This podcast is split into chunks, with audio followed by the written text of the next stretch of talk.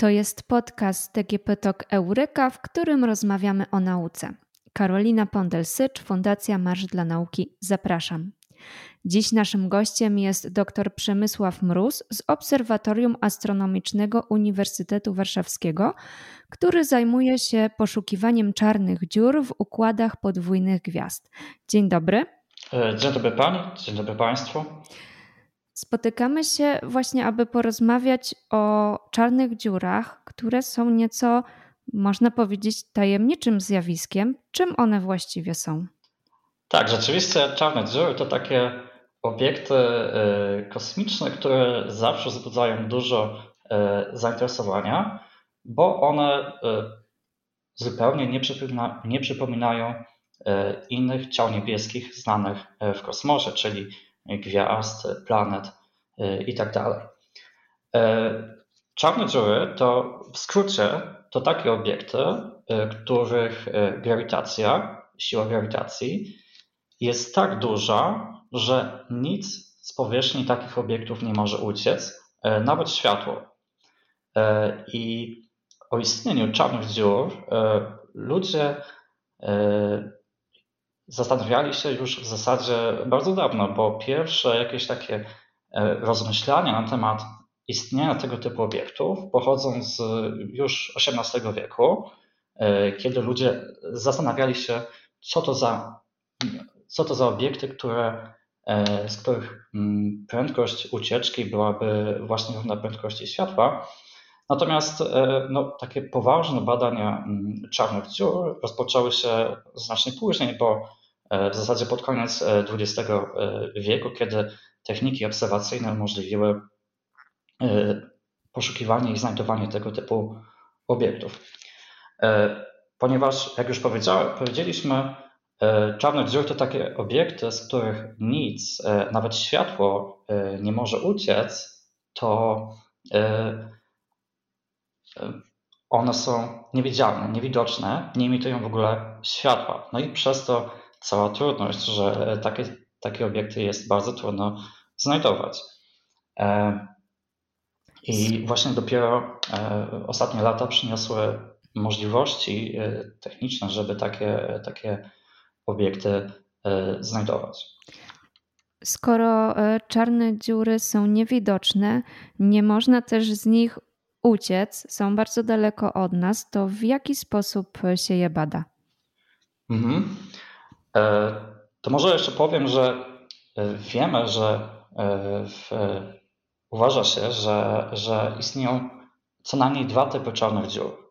I zależnie od tego, jaka to czarna dziura, to inaczej się je odkrywa. Istnieją czarne dziury gwiazdowe, tak zwane czarne dziury gwiazdowe, czyli czarne dziury o masie rzędu kilku razy masy Słońca, czyli takie obiekty, które są czarnymi dziurami i mają masę podobną do gwiazd. Stąd też nazwa czarne dziury gwiazdowe. Wiemy też, że istnieje zupełnie inny typ czarnych dziur w kosmosie, tak zwane supermasywne czarne dziury. To są olbrzymie obiekty, których masy są od kilkuset tysięcy do kilkunastu miliardów razy większe niż Słońce, czyli to są jakby olbrzymie obiekty znajdujące się w centrach innych galaktyk. I oczywiście zależnie od tego, jaka jest masa tego obiektu, jakie są jego własności, to od tego zależy metoda, zależnie od tego, jaka jest masa tego obiektu, no to wtedy on ma inne właściwości, właściwości obserwacyjne i wykrywamy takie obiekty inną metodą. Jak już powiedzieliśmy, ponieważ czarne dziury nie emitują w ogóle światła, no bardzo jest niemożliwe wykrywanie ich bezpośrednio.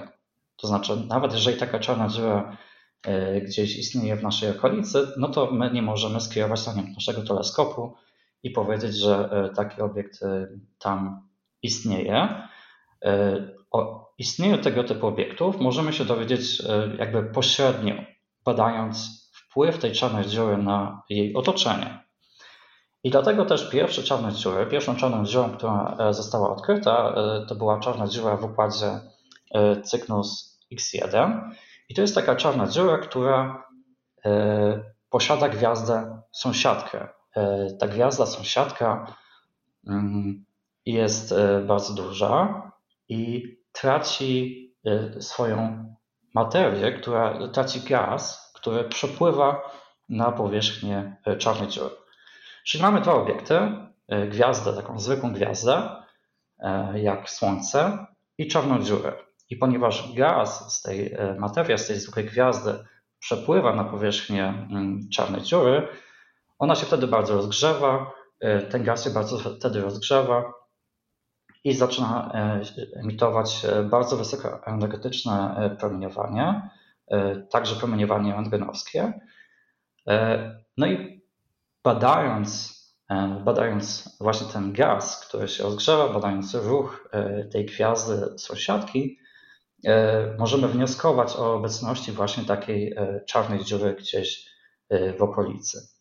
Także przez w zasadzie pierwsze takie odkrycie to właśnie była ta czarna dziura Cygnus X1. Ona została odkryta na początku lat 70. zeszłego wieku. W zasadzie przez te 50 lat jedyne czarne dziury, które były znajdowane, no to właśnie takie czarne dziury w układach podwójnych, gdzie mieliśmy gwiazdę sąsiadkę, która traci materię, materia przepływa właśnie w kierunku czarnej dziury, rozgrzewa się i wtedy właśnie możemy taki obiekt wykryć. Natomiast oczywiście to jest bardzo taki nietypowy układ, bo nasze przewidywania teoretyczne wskazują, że w całej drodze mlecznej powinno istnieć ponad 100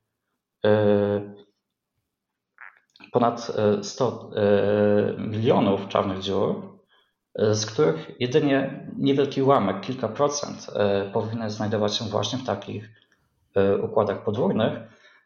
Pozostałe czarne dziury to takie obiekty pojedyncze i dlatego właśnie no bardzo trudno je znajdować. Czy oprócz tych układów podwójnych są jakieś warunki sprzyjające do powstawania czarnych dziur w danym miejscu? To znaczy, to jeszcze myślę, że zaraz opowiemy sobie o innych metodach poszukiwania czarnych dziur. Natomiast warto też powiedzieć, że uważa się, że właśnie takie gwiazdowe czarne dziury o masach kilkunastu mas Słońca powstają w wyniku ewolucji gwiazd. To znaczy powstają w wyniku ewolucji masywnych gwiazd, kilkanaście razy większych niż Słońce. Uważa się właśnie, że takie gwiazdy mogą zakończyć swoje życie jako właśnie takie zwarte obiekty, na przykład czarne dziury. Zasada jest taka, że im gwiazda jest bardziej masywna, im gwiazda jest większa, tym potrzeba więcej energii, więcej promieniowania, żeby podtrzymać masę tej gwiazdy. I kiedy w gwiazdach, wiemy, że gwiazdy czerpią energię z reakcji termojądrowych, które mają miejsce w ich środkach, w ich wnętrzach, i kiedy w gwieździe kończy się paliwo jądrowe, kiedy kończy się ten zasób świeżego gazu, z którego można generować energię, no wtedy siła grawitacji jakby przejmuje główną rolę i powoduje, że ta gwiazda staje się ściskana, zapada się, kurczy się i jeżeli ten obiekt jest wystarczająco masywny, to właśnie taka gwiazda może zapaść się do czarnej dziury, czyli takiego obiektu no już ekstremalnie zwartego, o ekstremalnej grawitacji. Także spodziewamy się, że czarne dziury występują tam, gdzie występują najbardziej masywne gwiazdy, no bo czarne dziury powstają właśnie z tych masywnych gwiazd i dlatego też poszukuje się czarnych dziur właśnie w takich obszarach, naszej galaktyki czy innych galaktyk, w których powstają właśnie takie bardzo masywne gwiazdy i właśnie tam spodziewamy się, że takich czarnych dziur powinno istnieć jak najwięcej. Czarną dziurę otacza też powierzchnia nazywana horyzontem zdarzeń. Czym ona jest? Tak, to jest troszkę... Horyzont zdarzeń to jest w zasadzie taki obszar wokół czarnej dziury, który jak już przekroczymy, to nie możemy spod niego wrócić. I to jest jakby definicja horyzontu zdarzeń pochodzi z rozwiązania równań ogólnej teorii względności, które opisują, jak takie czarne dziury oddziałują ze światem zewnętrznym. I rzeczywiście wokół takiej czarnej dziury istnieje ta specjalna powierzchnia zwana horyzontem zdarzeń, z której kiedy ten horyzont przekroczymy, no to już nic, nawet cząsteczki światła nie mogą spod tego horyzontu uciec. I rozmiar tego horyzontu i kształt tego horyzontu zależy w zasadzie od dwóch parametrów, które opisują czarną dziurę. Zależą od jej masy, to znaczy im czarna dziura jest bardziej masywna, im jest większa, tym ten horyzont zdarzeń jest większy. To znaczy, gdyby istniała taka czarna dziura o masie jednej masy Słońca, to jej horyzont zdarzeń miałby promień około 3 km. Im większa czarna dziura, tym ten rozmiar jest proporcjonalnie większy.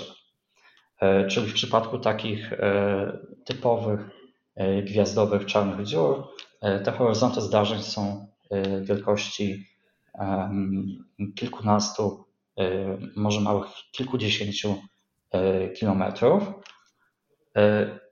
Innym parametrem, od którego zależy kształt tego horyzontu zdarzeń, jest prędkość, z jaką czarna dziura się obraca. Czarne dziury mogą się też obracać i zależnie od prędkości tego obrotu, to ten horyzont zdarzeń może być troszkę wykrzywiony, może przyjmować kształt takiej, powiedzmy, elipsoidy zamiast sfery. Czy wiemy, co się dzieje, gdy przekroczymy ten horyzont zdarzeń? Co dzieje się we wnętrzu czarnej dziury?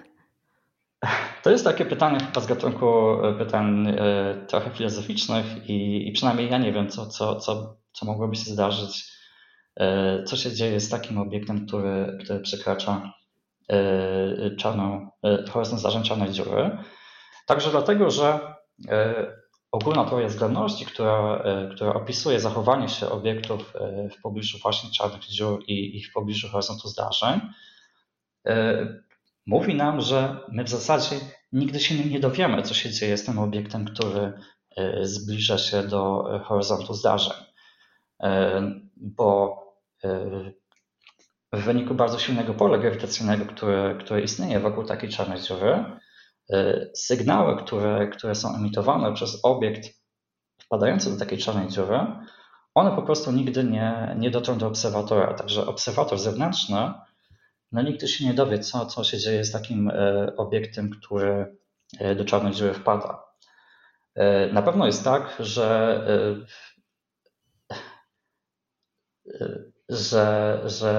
obiekty takie makroskopowe, jak powiedzmy rakieta kosmiczna, asteroida, planeta czy gwiazda, one nigdy nie wpadną tak, nie są połknięte bezpośrednio przez czarną dziurę, ponieważ w pobliżu czarnej dziury istnieje bardzo silne pole grawitacyjne. Oczekuje się, że takie obiekty, które zbliżają się do czarnej dziury, są rozrywane w wyniku działania sił przypływowych. Tak jak my na Ziemi obserwujemy zjawiska przypływów i odpływów związane z oddziaływaniem grawitacyjnym Słońca i Księżyca na Ziemię, no tak samo takie obiekty, które zbliżają się do czarnej dziury, też czują bardzo silne siły pływowe, i które powodują, że takie obiekty są rozrywane. I rzeczywiście astronomowie w ostatnich latach obserwują bardzo wiele takich zjawisk rozerwań pływowych, kiedy jakaś gwiazda przypadkowo zbliża się w otoczenie takiej supermasywnej czarnej dziury w centrum swojej galaktyki. No i wskutek tych oddziaływań gwiazda jest rozerwana na strzępy. Część z tej gwiazdy wpada do środka czarnej dziury, część jest wyrzucana. No a to wszystko skutkuje wielkim pojaśnieniem tego rozerwanego obiektu i emisją wielkiej ilości promieniowania. No i w zasadzie od kilkunastu lat rutynowo się obserwuje takie właśnie zjawiska rozerwań pływowych, kiedy jakiś obiekt nieopatrznie, jakaś gwiazda zbliży się do czarnej dziury. Gdy rozmawiam z naukowcami, to zawsze zastanawiam się nad tym, co jest dla nich tak fascynującego w tej danej działce, dziedzinie, której się zajmują, że postanowili się właśnie zająć nauką i badaniem tej dziedziny. I co dla Pana jest właśnie takiego najbardziej fascynującego w badaniu i poszukiwaniu czarnych dziur? No, najciekawsze jest chyba to, że ponieważ to są obiekty właśnie ciemne, niewidoczne, nie emitują w ogóle światła, bardzo trudno się te obiekty znajduje. I to powoduje, że w zasadzie cały czas bardzo mało wiemy na temat ogólnie populacji czarnych dziur, tego ile ich jest w naszej galaktyce, jakie mają własności i tak dalej. No i to w zasadzie powoduje, że to jest taki bardzo ciekawy temat. Obecnie też w zasadzie jest takim modnym tematem w astronomii i bardzo wiele osób obecnie właśnie pracuje nad poszukiwaniem i badaniem czarnych dziur. Na pewno jednym z największych odkryć ostatnich lat jest odkrycie fal grawitacyjnych przez obserwatoria LIGO i Virgo. I pierwszymi obiektami, które zostały znalezione przez te obserwatoria, były właśnie czarne dziury. Czarne dziury, które się ze sobą łączyły i w końcu zderzyły, emitując przy tym właśnie promieniowanie grawitacyjne, fale grawitacyjne. I od tego pierwszego odkrycia fal grawitacyjnych w 2015 roku te obserwatoria znalazły no już prawie setkę właśnie takich zderzeń dwóch czarnych dziur, fal grawitacyjnych pochodzących od zderzeń dwóch czarnych dziur. I to jest wielka zagadka, skąd te czarne dziury się tam wzięły i dlaczego one mają takie, a nie inne własności. I żeby lepiej zrozumieć, skąd wzięły się te czarne dziury obserwowane przez obserwatoria LIGO i Virgo, my musimy jakby sięgnąć do naszego najbliższego otoczenia, właśnie naszej galaktyki i wymyślać nowe metody poszukiwania czarnych dziur właśnie w naszym najbliższym otoczeniu. No bo jeżeli uda nam się zrozumieć te najbliższe obiekty, będzie nam prościej też zrozumieć, wyjaśnić, skąd się biorą te czarne dziury obserwowane przez obserwatoria fal grawitacyjnych. I to jest w zasadzie taka główna motywacja, główny powód, dla którego bardzo duża liczba osób obecnie zajmuje się właśnie badaniem czarnych dziur. Czyli możemy powiedzieć, że badanie czarnych dziur przynosi nam wiedzę nie tylko o samych czarnych dziurach, ale też na przykład o innych kwestiach związanych z grawitacją czy materią, która nas otacza. Oczywiście tak jest. Badając czarne dziury, po pierwsze możemy dowiedzieć się więcej na temat ewolucji masywnych gwiazd. Tak jak wspomniałem wcześniej, uważa się, że czarne dziury powstają w wyniku ewolucji masywnych obiektów, więc badając czarne dziury możemy lepiej zrozumieć, jak gwiazdy ewoluują, jakie procesy w nich zachodzą i jakie są ich własności. Możemy badać w ten sposób źródła fal grawitacyjnych i w ten sposób lepiej rozumieć, skąd tego typu obiekty się biorą.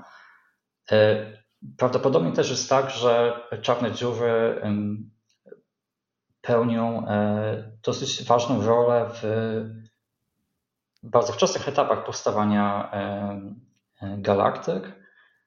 Wiemy, że prawdopodobnie we wnętrzu każdej galaktyki istnieje taka czarna dziura, także w naszej drodze mlecznej, i przypuszcza się, że te obiekty regulują powstawanie gwiazd w galaktyce, wpływają na to, co się dzieje w tym najbliższym otoczeniu, no a przez to też są jakby takim ważnym elementem zrozumienia tego, jak powstają i jak ewoluują inne galaktyki.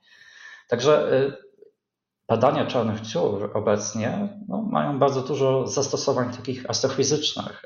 To nie tylko takie badania same dla siebie, żeby lepiej zrozumieć te obiekty, ale też umożliwiają nam badanie innych klas obiektów, lepsze zrozumienie procesów, które zachodzą w galaktyce i w innych gwiazdach.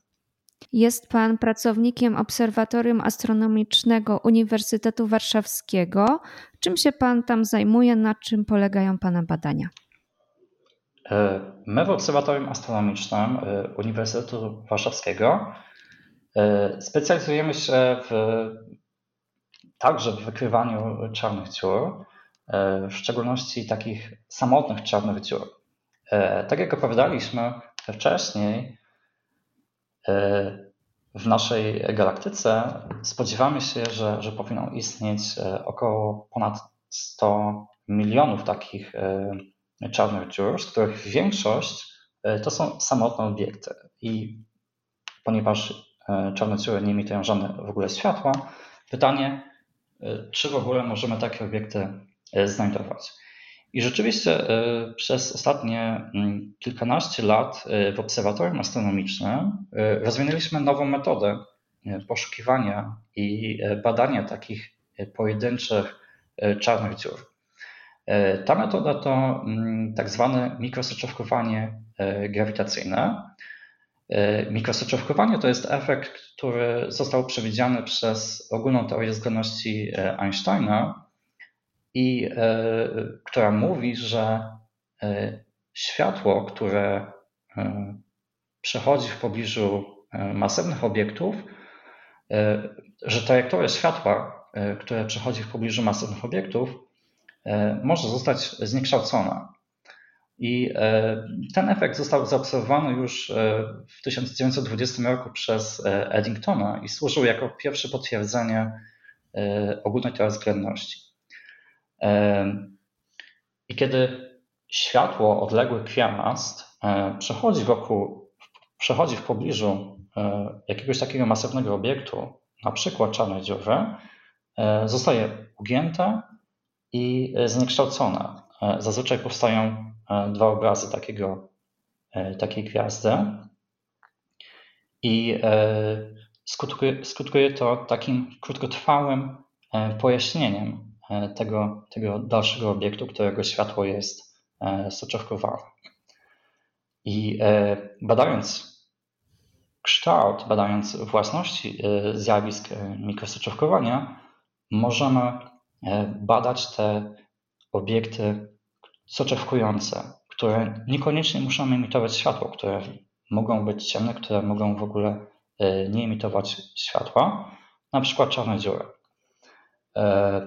I w szczególności w zeszłym roku udało nam się opublikować odkrycie pierwszej takiej samotnej czarnej dziury, odkrytej za pomocą metody mikrosoczewkowania grawitacyjnego.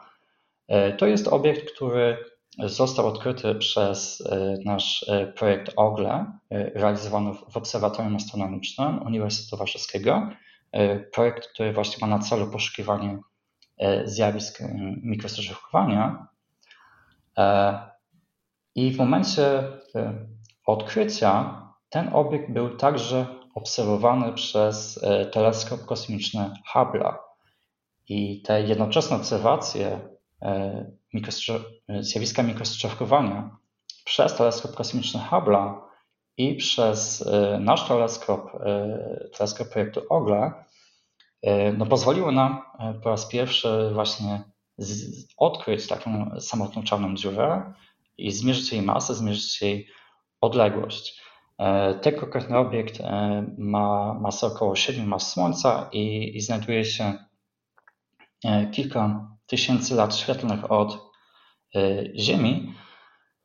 Natomiast cały czas jakby rozwijamy te metody i w zasadzie w tym roku też rozpoczęliśmy nowy projekt obserwacyjny, w którym badamy zjawiska mikrostrzeżkowania za pomocą teleskopów VLT. To są jedne z największych teleskopów optycznych na świecie. Znajdują się w Chile w obserwatorium Paranal Europejskiego Obserwatorium Południowego i dzięki właśnie jednoczesnym obserwacjom zjawisk mikrostrzeżkowania w projekcie OGLE za pomocą naszego teleskopu i właśnie tych olbrzymich teleskopów europejskich w zasadzie możemy taśmowo odkrywać nowe czarne dziury i inne egzotyczne obiekty. Także jesteśmy bardzo podekscytowani, bo to są nowe możliwości, które są dostępne w zasadzie od bardzo niedawna. No i spodziewamy się, że dzięki tym badaniom w ciągu najbliższych kilku lat będziemy mogli właśnie odkryć, no, mam nadzieję, kilkanaście, a może nawet małe kilkadziesiąt właśnie takich samotnych czarnych dziur. Także cały czas pracujemy nad tym, żeby te metody rozwijać i spodziewamy się ekscytujących odkryć w ciągu najbliższych lat. A z jakich specjalistów składa się zespół, który zajmuje się tymi badaniami, o których Pan powiedział? Czy to są tylko astronomowie i astrofizycy, czy też inni specjaliści? Nasz zespół składa się wyłącznie oczywiście z astronomów, natomiast te odkrycia nie byłyby możliwe bez w zasadzie setek ludzi, którzy stoją za tymi teleskopami, za tymi instrumentami, czy to mówimy o teleskopie kosmicznym teleskopie Hubble'a, czy mówimy o teleskopach VLT i instrumencie Gravity. Jakby za każdym takim instrumentem stoją bardzo często setki osób, które przyczyniły się do zaprojektowania, skonstruowania teleskopów, zaprojektowania instrumentów. My tylko jako astronomowie wykorzystujemy już te instrumenty już do konkretnych celów naukowych. To niesamowite, że chociaż nie wiemy tak naprawdę, co dzieje się wewnątrz czarnej dziury i ciężko jest nam to sprawdzić, to dzięki badaniom tych obiektów możemy się dowiedzieć tak dużo o naszym wszechświecie. Dziękuję bardzo za rozmowę. Dziękuję. Gościem podcastu DGPTalk Eureka był dr Przemysław Mróz z Obserwatorium Astronomicznego Uniwersytetu Warszawskiego.